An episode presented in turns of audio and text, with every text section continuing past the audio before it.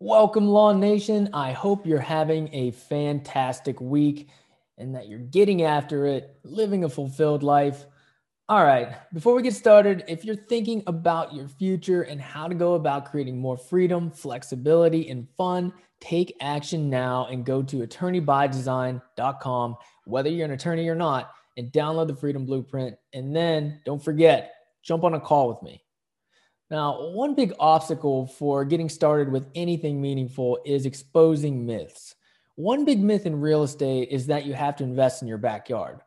Now, many of you fine folks might find yourself living somewhere like California or New York City or some other market where investing in real estate just doesn't make a lot of sense, or at least it has a very high barrier of entry due to cost, etc. Myself, I'm in San Diego. Very tough to find a deal.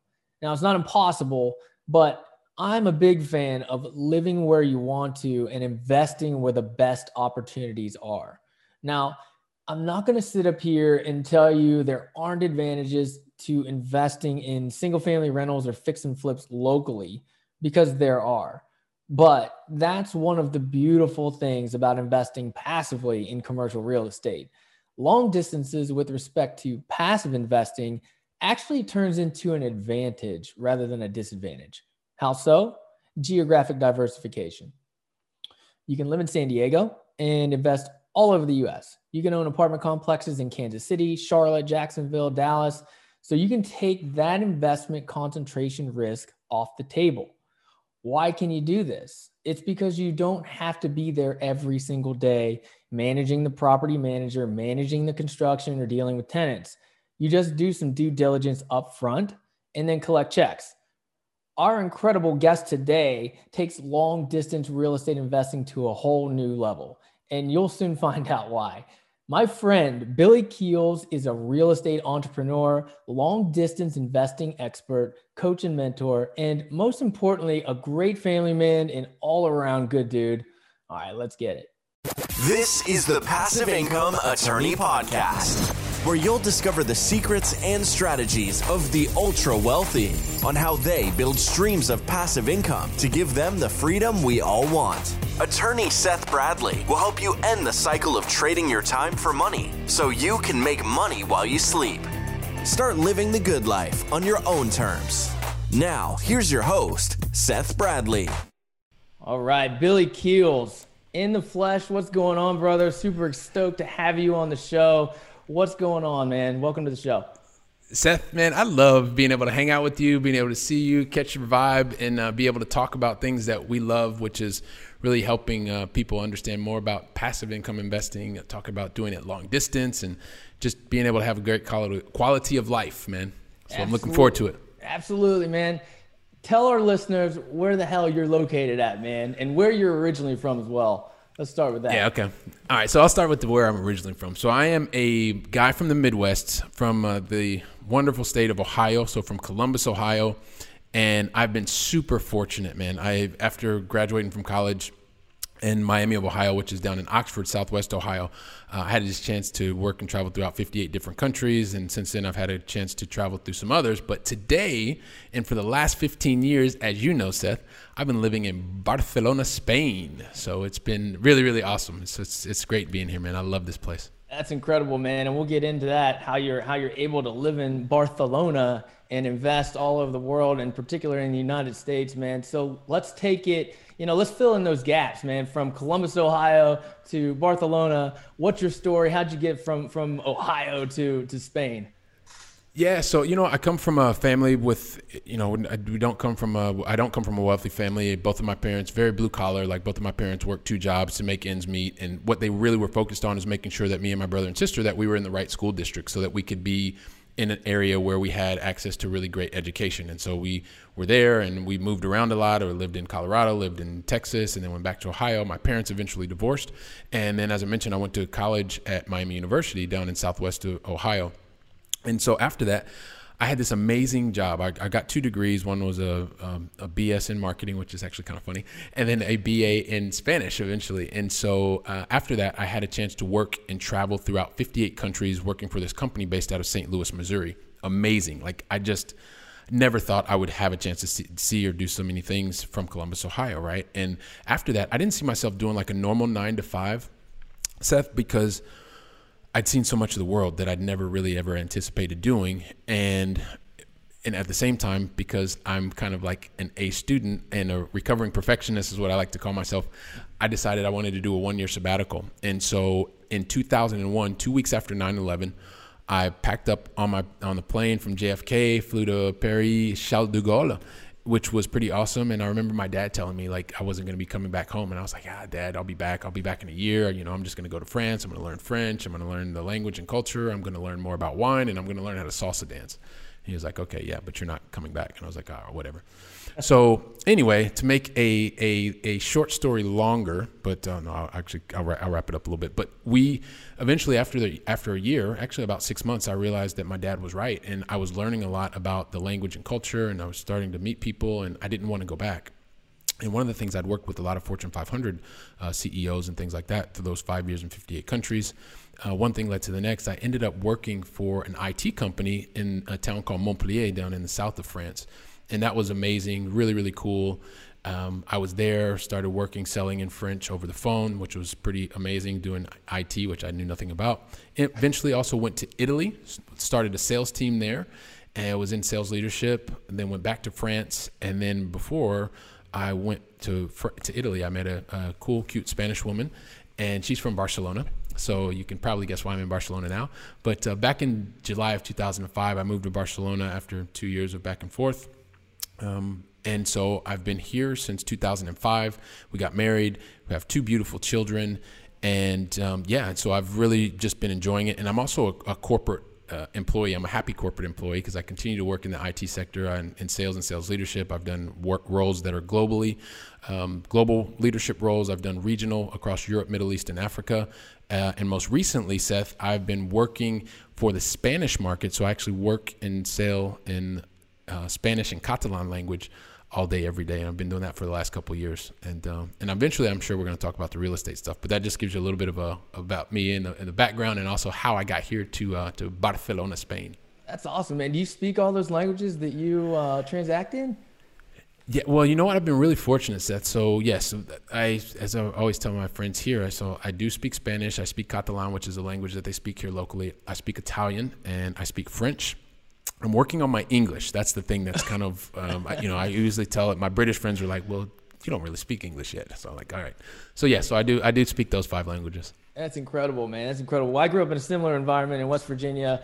For you, it's Ohio, and and it's crazy, man. When you start seeing the world, uh, start seeing places like like Europe and, and and Asia, and it just kind of expands your mind. Like you just see all these different cultures, and you didn't even realize they existed. I mean, you realized they existed, but until you were in it, you know, it, it didn't affect you like it did. And it's it's crazy because as soon as you see it, you've got you've got to have more. You've got to see more. You've got to learn more. You've got to learn about more people and just kind of dive right in, right? Definitely, definitely. Because I, you know, I never, I thought going to California was going to be like a really, really long trip for me and I had no idea. But uh, just seeing and, and, interacting and constantly being tested and and challenged about the way that you think and the way that you approach the world and what's the right way to do things. Is it is there a right way or is it just one of the ways to do things? And traveling and meeting so many different people around the world has been one of the best things for me from just a personal education and development perspective that has ever ever happened to me.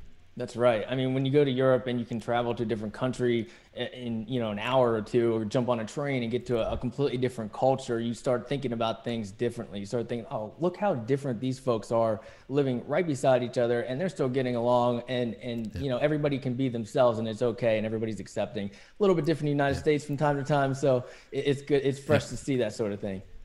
Yeah, definitely. So, you know, what at what point, you know, we always talk like to talk about inflection points, especially in W two careers. I mean, at what point did you have that aha moment where you started looking at, you know, not necessarily just real estate. I'm sure that's what you looked at, and that's what you we're going to talk about. But you know, at alternative investments, something outside of the stock market. So, I guess the first time it happened, there were kind of two, really two major events that uh, affected my life. And then there was a third event. And then when the third event happened, I said that something in my life really, truly had to change, right? And so, if you allow me, I'll just kind of talk about them quickly. And, and part of it has to be with being that A student and the recovering perfectionist. And uh, when I graduated from college, I was told to you know go out and get the good job and so i got a good job and then the whole thing was to climb the corporate ladder and that's what i was really hell-bent on doing like that's what i was going to do i was going to climb the ladder and do all that stuff and, and also as an a student i was told to make sure that i maxed out on my 401k and my ira after the 401k was maxed out then get into ira prepare for retirement and because i come from a family where actually investing meant saving money like if you saved money that was considered investing I didn't really know what investing was, so I actually had additional money. And after I had additional money, I put the you know a little bit was taken out of each one of those paychecks and things like that. And that was 1996. And in 2000, there was this dot com bubble. And so the part of my portfolio that was in the 401k and IRA took a hit. And I just remember calling my financial advisor, like, hang on a second, man, like what's going on? And, and they, and I was told, well, you know, just chill out. Don't worry. Just, you know, we're going to do some dollar cost averaging. It's down and we, you know, eventually just wait it out and we'll come back. And they were right. Like that's what I did. And I was an A student. I was like, oh, cool. You know, what? they were right. And they told me what to do. And I actually followed it. And so I kept doing that. And over the course of like the next seven and a half years or so, like things continued to move up. And then in 2008, there was kind of this great recession that took place. And so, I got smacked again. And my portfolio this time that had been building up, I lost 33% of my portfolio, Seth. And the only thing that I could think of was like when my parents told me, like, Billy, look, don't ever, ever let anybody pick on you. If something, you know, if someone takes advantage of you, if it happens once, it's, you know, shame on that person. If it happens twice, like, shame on you. Like, don't let that happen again. And so this was the time in my life where, second time, I placed my life, the part of my control of my life, the financial part, in the hands of someone else. And I was like, I, I like control. I like being able to do the things and move up the corporate ladder and being able to help other people. And that's what I was doing. But this whole thing on the financial life, I kept resetting. And that got frustrating. I eventually saw this book, Rich Dad Poor Dad. I, I saw it. I thought it was really cool, but I didn't finish it because I was traveling back to the US. A couple years later, I actually picked it up and finished it and I was like, oh my gosh, this is the most amazing thing. I can actually buy this property. I can earn, I can be in control, number one, and then I can control my income. So if I have more doors, then I have more income. So one door is $200, $300, and that was going to be really, really cool. Um, and so those were the first two things that happened. And then the third thing that really happened that made me realize that I really had to start to take control of my life is uh, back in October of 2012. I remember it like yesterday. It was a specific day because it was my, my um, oldest son's third birthday. And I remember getting on an airplane because as an A student and someone who's climbing the corporate ladder, everything that I thought was really important was like getting the next role and doing all these kinds of things. And the morning of my son's third birthday, and my wife was there with our one year old um, and a three year old, and I'm getting up at six o'clock in the morning to get on a flight to go somewhere to a meeting that I really, honestly, now that I look back on it, I didn't really even care. And I was just emotionally torn up getting on the elevator, going down the elevator from our house on the way to the airport because I thought, well, I'm doing all this stuff because I actually want to be with my family, not because I want to get the next role or the next job. So, like, that third thing that happened to me in my life was the point where I realized, look, I can enjoy my day job, I can be a, a happy corporate employee and do these things, but I really have to start to get control control of my financial life because I don't want to put 100% of my future and even my present in somebody else's hands. And that was like the day that mentally something really changed for me uh, back in 2012. Gotcha, man. So it wasn't kind of like, okay, you know, I, I, hate my job, I hate my career. A lot of people have that epiphany, and they're like, okay, I've got to, I've got to find something else, and whatever that might look like, a side hustle, a side business, or you know, real estate, or investing in, in something else. For you, it was totally different. It, it was, I, I actually enjoy my job, I enjoy my career, I enjoy what I'm doing, um, but I do see the risk in having one stream of income, and I need to expand that into into something else and to have a little bit more control over my investments. Yeah, definitely. And, and you know, one of the things that happened, Seth, was you know because of, of being a an A student, right, recovering perfectionist. As I say, I was I continued to do the things that I was supposed to do. So when I was in school, if I studied hard and I got together with a group of people and we sparred over some of the answers, and then afterwards I got tested, I got an A. And so I was used to that. And when you did the right things in your corporate role, you continue to, to move up and you and you were able to do those. But when outside of my the real life, like that's where I was losing control because I like the day job. I like the types of uh, big, huge global problems that we can help large global brands to solve. Like I like that. What's happened is I've really started falling in love with being able to build uh, a business, really help other people, individuals accomplish their goals, dreams, desires. And so it's it's a matter of saying, hey, look, I, I can like my job. I do. I, I genuinely like my job. And at the same time, I, I love the other things that I'm doing. And I love to be able to see the impact that is happening. And also the fact that there's a lot more control over the outcomes that we're able to produce. That's awesome. That's awesome, man. What kind of what kind of investments did you start going into then? Yeah. So initially, so you mean before I started doing the alternative stuff? Uh, well, no, I guess what I, guess which, which is which is okay. I, yeah, yeah, which is so funny because people call it alternative. I'm like, well, I think this is actually kind of like the original type of investments, right? because nowadays it's like That's stuff true. you don't even really understand. So so I started buying like very small uh, multifamily properties. And to your point, Seth, one of the things is I've always lived in Spain right? One of the things that I've had a huge kind of challenge with was when I was reading all these books, the thing that either was implicitly stated or kind of understood was you have to kind of live in the same place where you buy your property. And I was like, oh my gosh. So I started, after I read the books, I was all excited and I was like, okay, look, I'm going to buy the property here in Barcelona. And I wasn't sophisticated enough at the time to understand that there are different types of markets. Some are appreciation, some are cash flow, and, and different types. And and so when I bought the when I was looking at buying properties in Barcelona, they all none of them made two hundred dollars like I'd read in the books. Like I was gonna have to pay 50, 100 euros a month, and I was like, well, that doesn't work. Like, why would I buy something that I actually have to pay every month? And a lot of people do it here because the whole thought is, well, eventually I'm going to sell it and I'm going to get all that money back. I'm like, yeah, but in the meantime, you're paying for it every single month. So that didn't make a lot of sense. So, so to, to get back to your question, like once I started buying these multifamily and I was buying them from Spain and they were back in the United States, uh, that kind of opened the door because I thought, well, okay, cool. Like I'm just going to get into real estate. But then afterwards, I was buying these properties, and then I, I was buying smaller multifamilies, and then I eventually had a, a built relationships with brokers, and I bought a, a, mobile home park, and I was like, okay, this is cool. This is residential, and things are going back and forth.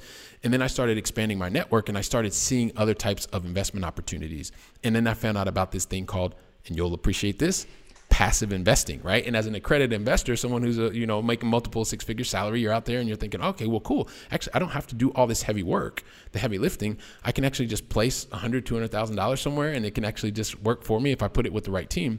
And then I found out about investing with others, and so larger multifamily. ATM machines is something that I've also invested in passively. And then I started getting into the area of around precious metals and energy which is something I had absolutely no idea about at all.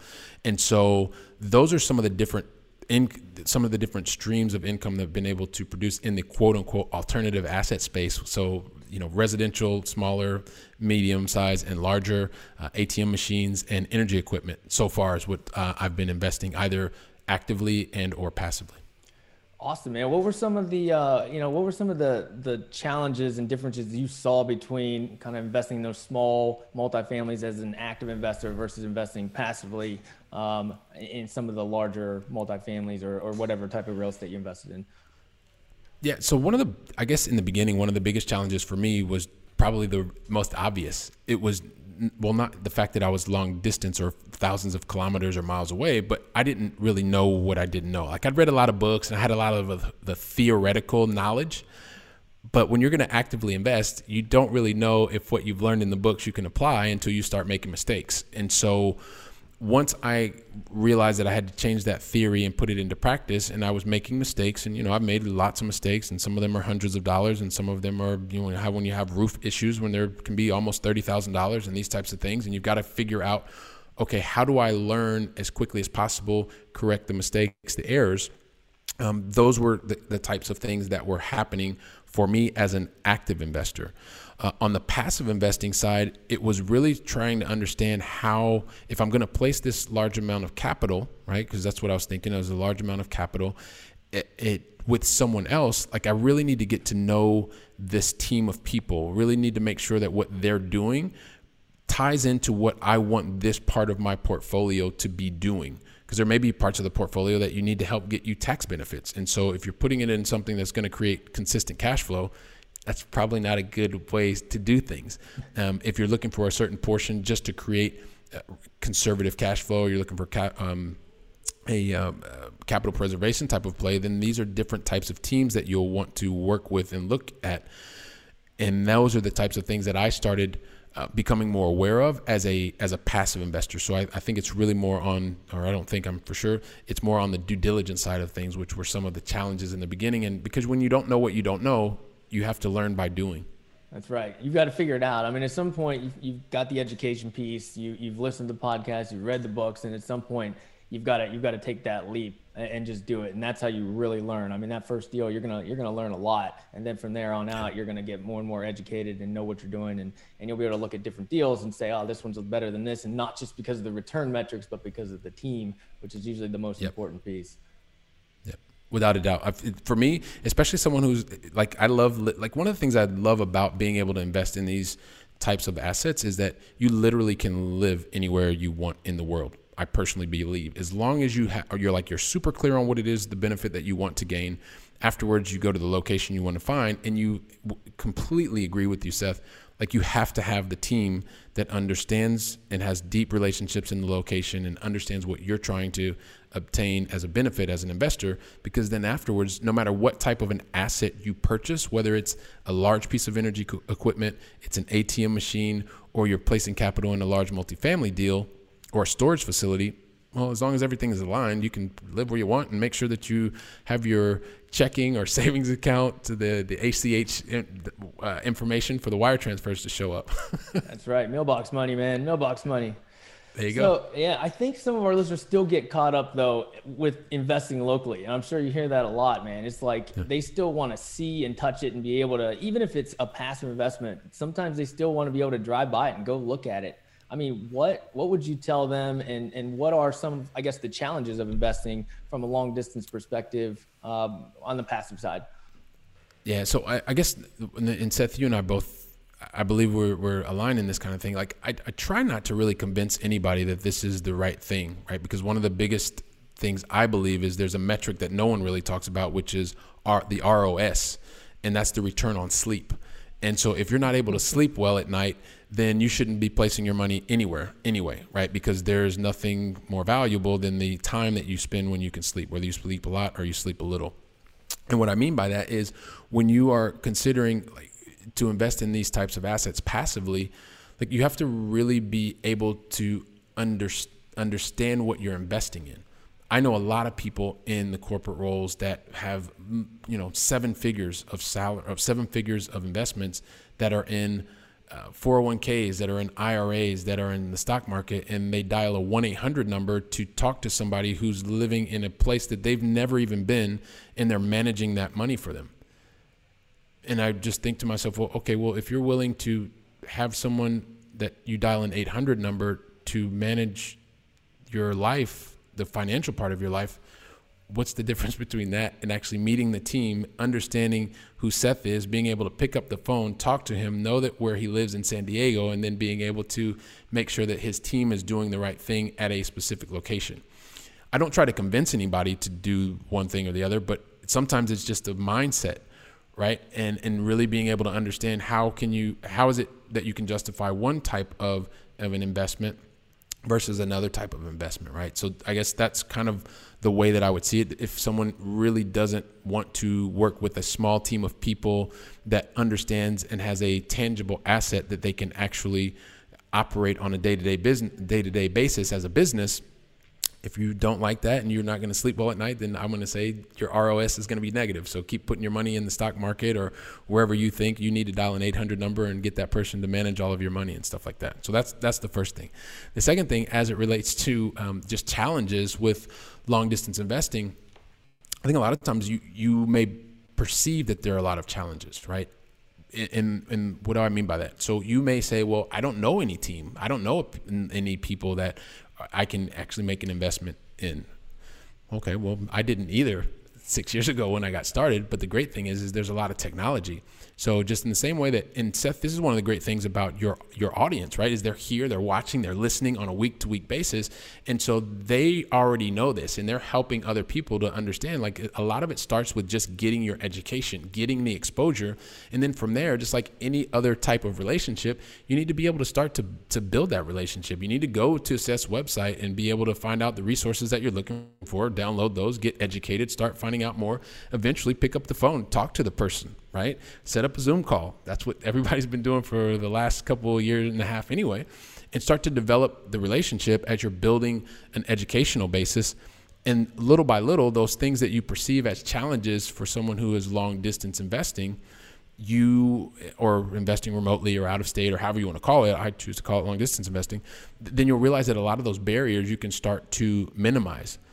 At the same time, even though you're taking those barriers down, don't ever do anything where you're going to get a negative ROS because that is just a losing uh, a losing cause. But there are so many different ways that you can get educated, meet people, and network that I really believe now more than ever the world is everyone's oyster. It's just a matter of doing some of the work or doing the work. Man, I I agree 100%. I love that. Return on sleep because it's like if you can't sleep at night, man, maybe it's not for you or maybe you just haven't got to that comfort level yet. You need to you know continue on your journey to get educated to get comfortable to, to network to talk to people to just learn more about the about the types of investments you're about to get into.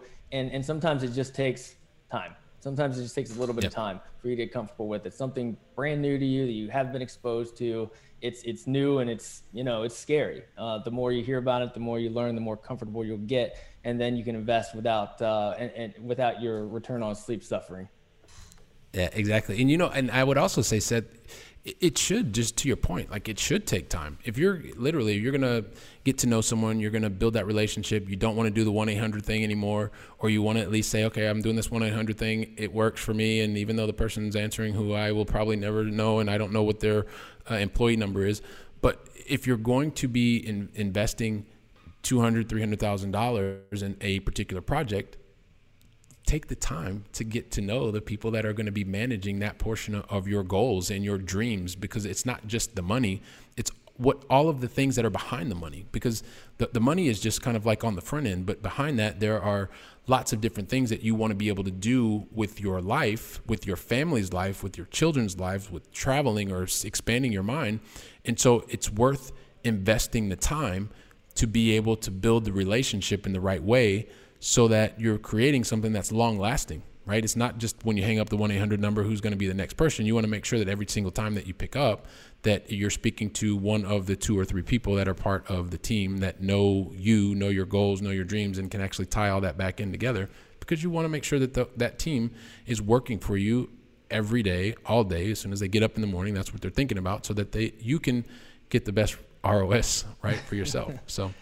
Yeah, exactly. And hopefully it's a long-term relationship. It's not just about that yeah. first deal. It's you know, you put some time in to get to know the person, to get to know, you know, who they are and, and what they believe and that you're you're totally aligned and then you invest in more than one deal. I mean, one and then that yeah. works out pretty well. You're like, "Okay, well, I like him. I like the deal. Let's go to the next one." It, it should be a long-term relationship. Um, so yeah. so it, it doesn't hurt to put in that extra time at the beginning to to get to know that person. Yeah, definitely agree. Definitely. Yeah, man. Let's switch gears a little bit. You mentioned precious metals and energy and ATMs. I'd like to hear just a, a little bit about those types of investments, man. What what did those look like? Yeah, sure, man. So the one that I that I've, I guess maybe a little bit of a, a story on it. So one of the things that happened for me as a, um, I am not a real estate professional right at the same time i'm not and, and, it's great i can say this here with you like i'm not going to give anybody any kind of advice. This is i'm just sharing stories right? This is not tax advice. Talk to your own tax professionals to get um, to, to get your own uh, i always like to say like i'm an attorney but i'm not your attorney. There you go exactly. Yeah. so so as a non-real estate professional from the irs standpoint i kept getting into this problems of you know, I was really happy and I was investing and I was getting uh, doing more passive investments and the more and more passive investments I was making, or even when I had my own active investments that were generating passive income, I was running into a challenge because I started calling it's like my what I call the um, the passive income bucket problem. Like every year, like I kept getting these passive income losses that kept just like filling up, filling up, filling up, filling up, filling up, and they just kept getting bigger and bigger and bigger and bigger. I was like, well all this money, like there's a lot of money sitting here. Like, what, what can I do with that? And they're like, well, nothing. and I was like, what do you mean nothing? I was like, I can't do anything. And like, no, well, it's passive, you know, it's passive income. So you have to, like passive income, passive losses. This is kind of the things that offset one another and all this kind of stuff. So I got the whole active and passive generated or passive and non-passive type of income.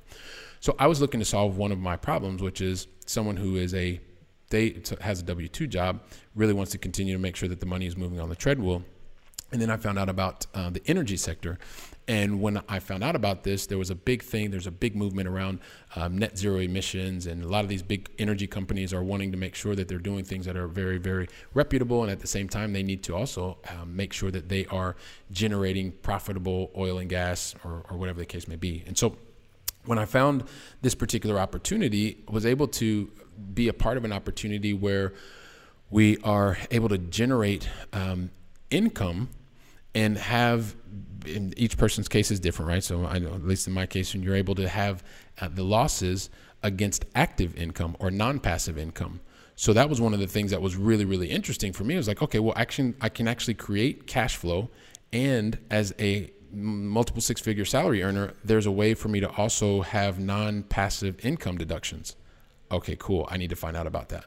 And so then it was through that that I started finding out more and more about the energy space and have placed more of my time, no pun intended, energy and, and capital in that space because it's one of the things that has been very, very helpful for me.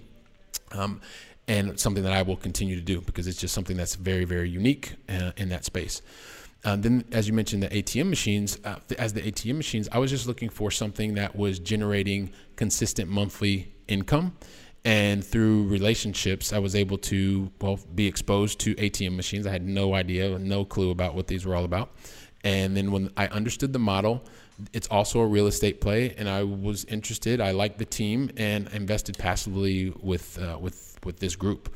And so since then i'm always open to new different types of opportunities. Specifically for some well for me specifically i'm always interested in tax benefits as well as cash flow uh, because it's one of the things that I've also learned because I don't come from money at all. I, so I was always like, I want to make more money. I want to make more money. I want to make more money. I want to be the highest paid person on earth. And so what you start realizing is the more money, money that you make, uh, well, the more money that they take. so it was like, okay, well, hang on a second. How do I make more money and keep more money? And so as I start to look at things, whether I'm doing it for myself completely passively or structuring deals for uh, passive investors and things like that, I'm always thinking about the tax benefits because those are usually when you start to see like some really interesting uh, types of opportunities that. Um, that, that come around.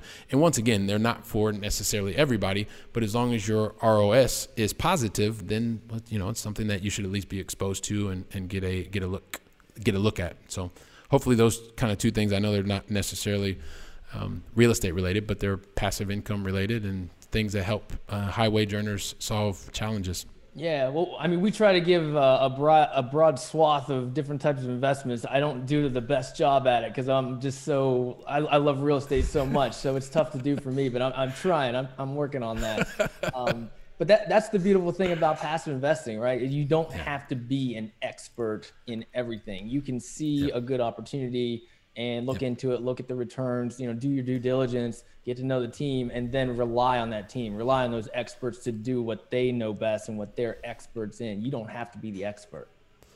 Yeah, and I completely agree with that. And so the whole team thing is, and that's when you know, and also too when you you are exposed to certain things, and as an and personally, just as an accredited investor, you get exposure to a lot of different things, right? Because there are you know people can talk about it, and you can see different things like the 506Cs, which I know you've talked about a lot here, and, and as you have more and more exposure, it just gives you the opportunity to evaluate new types of opportunities, and if it fits in your personal investment philosophy, then great. And if it doesn't, then you move it to the side and you go on to the next thing. And you know, but part of that is in, in, in, your audience, because one of the reasons that they're here, they're getting exposed to a number of different opportunities, and everybody's different, and everybody's situation is different, which is why they have uh, strong teams of people to help to advise them as well. So, yeah, for sure. I, I think you probably opened up some eyes there with the uh, the, the passive losses offsetting the, the active income with the energy sector. That's you can't beat the tax benefits that come along with the, the energy sector because the government really pushes that. Yes, it's it's. I mean, for me, it's been because I was not really. I hadn't been exposed to it, and the more and more that I see this particular place, and there's a lot of things in the energy sector that can be very speculative, and so there's a large opportunity to. to it's kind of like going to a casino, right? Everybody talks about the when they when they win big, but they don't tell you about the other eight or nine times that they lost. Um, but one of the ways that they that the government does is they give some really nice tax benefits, right? And and so when you're able to combine something that's more conservative meaning there's it's not as big on the upside it's just consistent and you still get the similar if not greater tax benefits then as a w2 employee it's kind of like wow this is a really cool thing that at least need to understand more about at least need to be exposed to. And then afterwards you decide whether or not hey look this makes a lot of sense for me my situation my family or or not so. Yeah but yeah that's one of the things i love the i love the exposure. Yeah yeah how are you able to juggle all this while you're you're working your your full time W two as an international uh, businessman here? Yeah. So, and, and, I know I know I keep coming back to this ROS thing, which I, I just I've just thought yeah. about this. I'm like, all right, cool, maybe. Um, so, I don't sleep a lot. Seth, and I mean, I the the very little that I do sleep, I sleep very very soundly, and so I don't, and I don't know if I get this right or, or I get it wrong. I know that there's been a lot of sacrifice. I know that there are things that I have just personally not managed the time appropriately, and as a result, like I, am open and honest with myself. Like I know that the probably the people that have suffered the most are, are, is my family, because I've been dedicated to doing other other things and and wanting to work, and this is part of being that. Um, being that uh, recovering perfectionist and always wanting to try and do things. I used to want to please lots of people all the time, and so I was trying to do everything. But you start realizing there's only 24 hours in a day, so at a certain point you have to start saying no to more things than you're saying yes to. And so through a lot of getting it wrong, Seth, I've now started to get to a point where I feel like I'm getting it better because things at home continue to be better. I start recognizing that the people that I'm spending time with, I'm starting to spend more quality time. The relationships that I'm now looking to to forge and strengthen, those are feeling better. And the one thing that I really want to be able to do that I'm working to get to do is even getting more time for myself just in terms of physical fitness. Although I do start every morning out with uh, Hal Elrod Savers, and I still feel like I, I, there's more that I should be doing to make sure that just physically that I'm I'm even taking better care of myself. Yeah, yeah. Um, I, we'll end before we get to the the freedom fourth, but I know you're going to crush this, man. Just just an open ended question. I mean, what's one last golden nugget for our listeners to take away? Wow, you know what, Seth? I, and I guess a lot of it is because your audience is you know high paid professionals and people that are really really busy, and sometimes it can be intimidating to actually just be a little bit selfish for yourself and say, look, I've rather than focus on these KPIs at my job or these MBOs, you know, I have a, a family that I'm just starting or wanting to start or have started and have not spent the quality time with them. And you know what? One of the best ways that I can get more control over my life and my time is making sure that I'm dedicating time to myself and to you know to yourself and to your family, and not be so worried about the KPIs at your corporate role. I'm not saying to put them away to the side, but realize that when you focus on your life and your family and your finances, that that's going to give you the, in my opinion, the longest or the best long-term return right uh, on your time and, and also on your on your sleep uh, the whatever that uh, whatever that amount of time that you sleep. But don't be afraid to be a, a, bit selfish and focus on yourself and your family. Yeah yeah absolutely man. If you find a way to, to it sounds cliche but to find a little bit of balance there. The the other parts of your life that you think you're putting you know second like let's say you, you're trying to find some balance with your family and you're putting kind of work stuff to the side that your work stuff's actually going to do great because you are balanced and you are mentally there when you're there and you're engaged and you're happy and confident. Yeah, you know what? And I've never done this, Seth, but I, something came across one of my well the feeds in my um in one of my social medias. I can't remember, but it was one of the things that really impacted me. And and and I think about this now every once in a while when I feel like I'm just moving too much into either building my own business or focusing on the day job when I want to just come back and make sure that I'm spending the quality time with family and loved ones. And it was this calendar that basically you look at it and it counts your like how many days you have left on earth. And when I saw that I was like, "Oh my gosh, man, that just boom." Like I cuz I'd not seen it when I saw it in the feed I was like, "You know what? wow, if you can just get to that space, in mental space, it really clarified a couple things for me, like really fast. It was like boom, and that helped to focus and be like really focused on the things that make the most difference. Because I guess if you don't have that time, then you really focus on the things that are really truly priority in your life. Yeah, when you can figure out a way like like that that calendar or whatever to to visualize that your life is short. it, it is short. We're only on this on this rock for a few spins and it's over. So yeah. take advantage of it and spend the time that you have wisely. Yeah, definitely. Definitely. All right, man. Let's jump into the Freedom Four. It's time for the Freedom Four. What's the best thing you do to keep your mind and body healthy? Without a doubt to get up in the morning and get started with the with the savers. I mentioned that before, and it's just getting up and being able to focus on me, and whether that is literally five minutes when I was traveling a lot, or I'm able to spend the first hour of the day where I can just literally focus on me, feeding my mind, feeding my body, a couple push-ups, going jogging, uh, things like that. However, I'd savers is the best uh, best way that I get focused there. Awesome, awesome. What's one life hack or piece of technology you use to be your most productive self? Oh man, without a doubt, one of the things that I absolutely love is Zoom because one of my skills is, in the things that I like doing, is the interactions with people. So you can do all of the different uh, calendar organization, and that's super important to make sure that you're focused on your priorities for the day. But I love using technology to be able to communicate like we're doing right now, without yeah. a doubt. Yeah, you were probably rocking Zoom before uh, before the pandemic, right? Yeah, I mean, you were probably... exactly. I mean, I've been I've been rocking Zoom since since back in 2014, 15, man. Yeah. Everyone's like, "Hey, Zoom." I'm like, "Well, yeah. What else are you gonna do, yeah. man?" easy, easy transition for you, man. Uh, exactly. yeah. What's what's one actionable step our listeners can do right now to start creating more freedom for themselves? Well, I would say uh, go to Seth. They should, if they haven't already, they should go to your website and download. Um, I was on your website earlier, and you've got great. Um, you've got it was the, the ways that people can get more passive investments. But actually, so I'm using I'm using you as an example because I think people should go to your to your website if they're not already there. But when you download the next thing, just don't just download it, but like download it and then dare to actually take the steps like that's the that's where the real learning comes in. That's where the real um, and life learning. So just download and do. Like that's the key. Do. Yeah, take action, man. I, I think for you know for guys like us, you know we, we're happy to jump on a quick call with with anyone and just have that conversation. Have that conversation about your financial goals see you know what kind of investments might work for you. And, and then we, you can start you know that's the actionable step to take is, is get on that first call and, and go from there. Start establishing those relationships with people. Yeah without a doubt. And you know what and also too Seth i'll just say this because i know you're the same way. Like w- when someone says that like seth and i are saying hey look you can get on a call like it's literally getting on a call and the call is focused on you so yeah. don't worry about the, the the upsells and all this other kind of stuff. Like if someone says, "Hey, look, I'm literally going to give you 30 minutes of my time," but it's got to be 30 minutes of my time. It can't be like two hours of my time. It's 30 minutes, and let's talk about you. Let's find out how I can help you based on the experience and the exposure that I've had, so that you can continue to get unblocked or get unstuck, so you can yeah. move forward. Yeah, exactly. I mean, we, we don't have anything to sell. I mean, we're, we're investing in these in these deals and these businesses ourselves, and we'd yeah. love to have you folks, the listeners, aboard. But if not, we're doing it anyway. Like, yeah. yeah, yeah, exactly.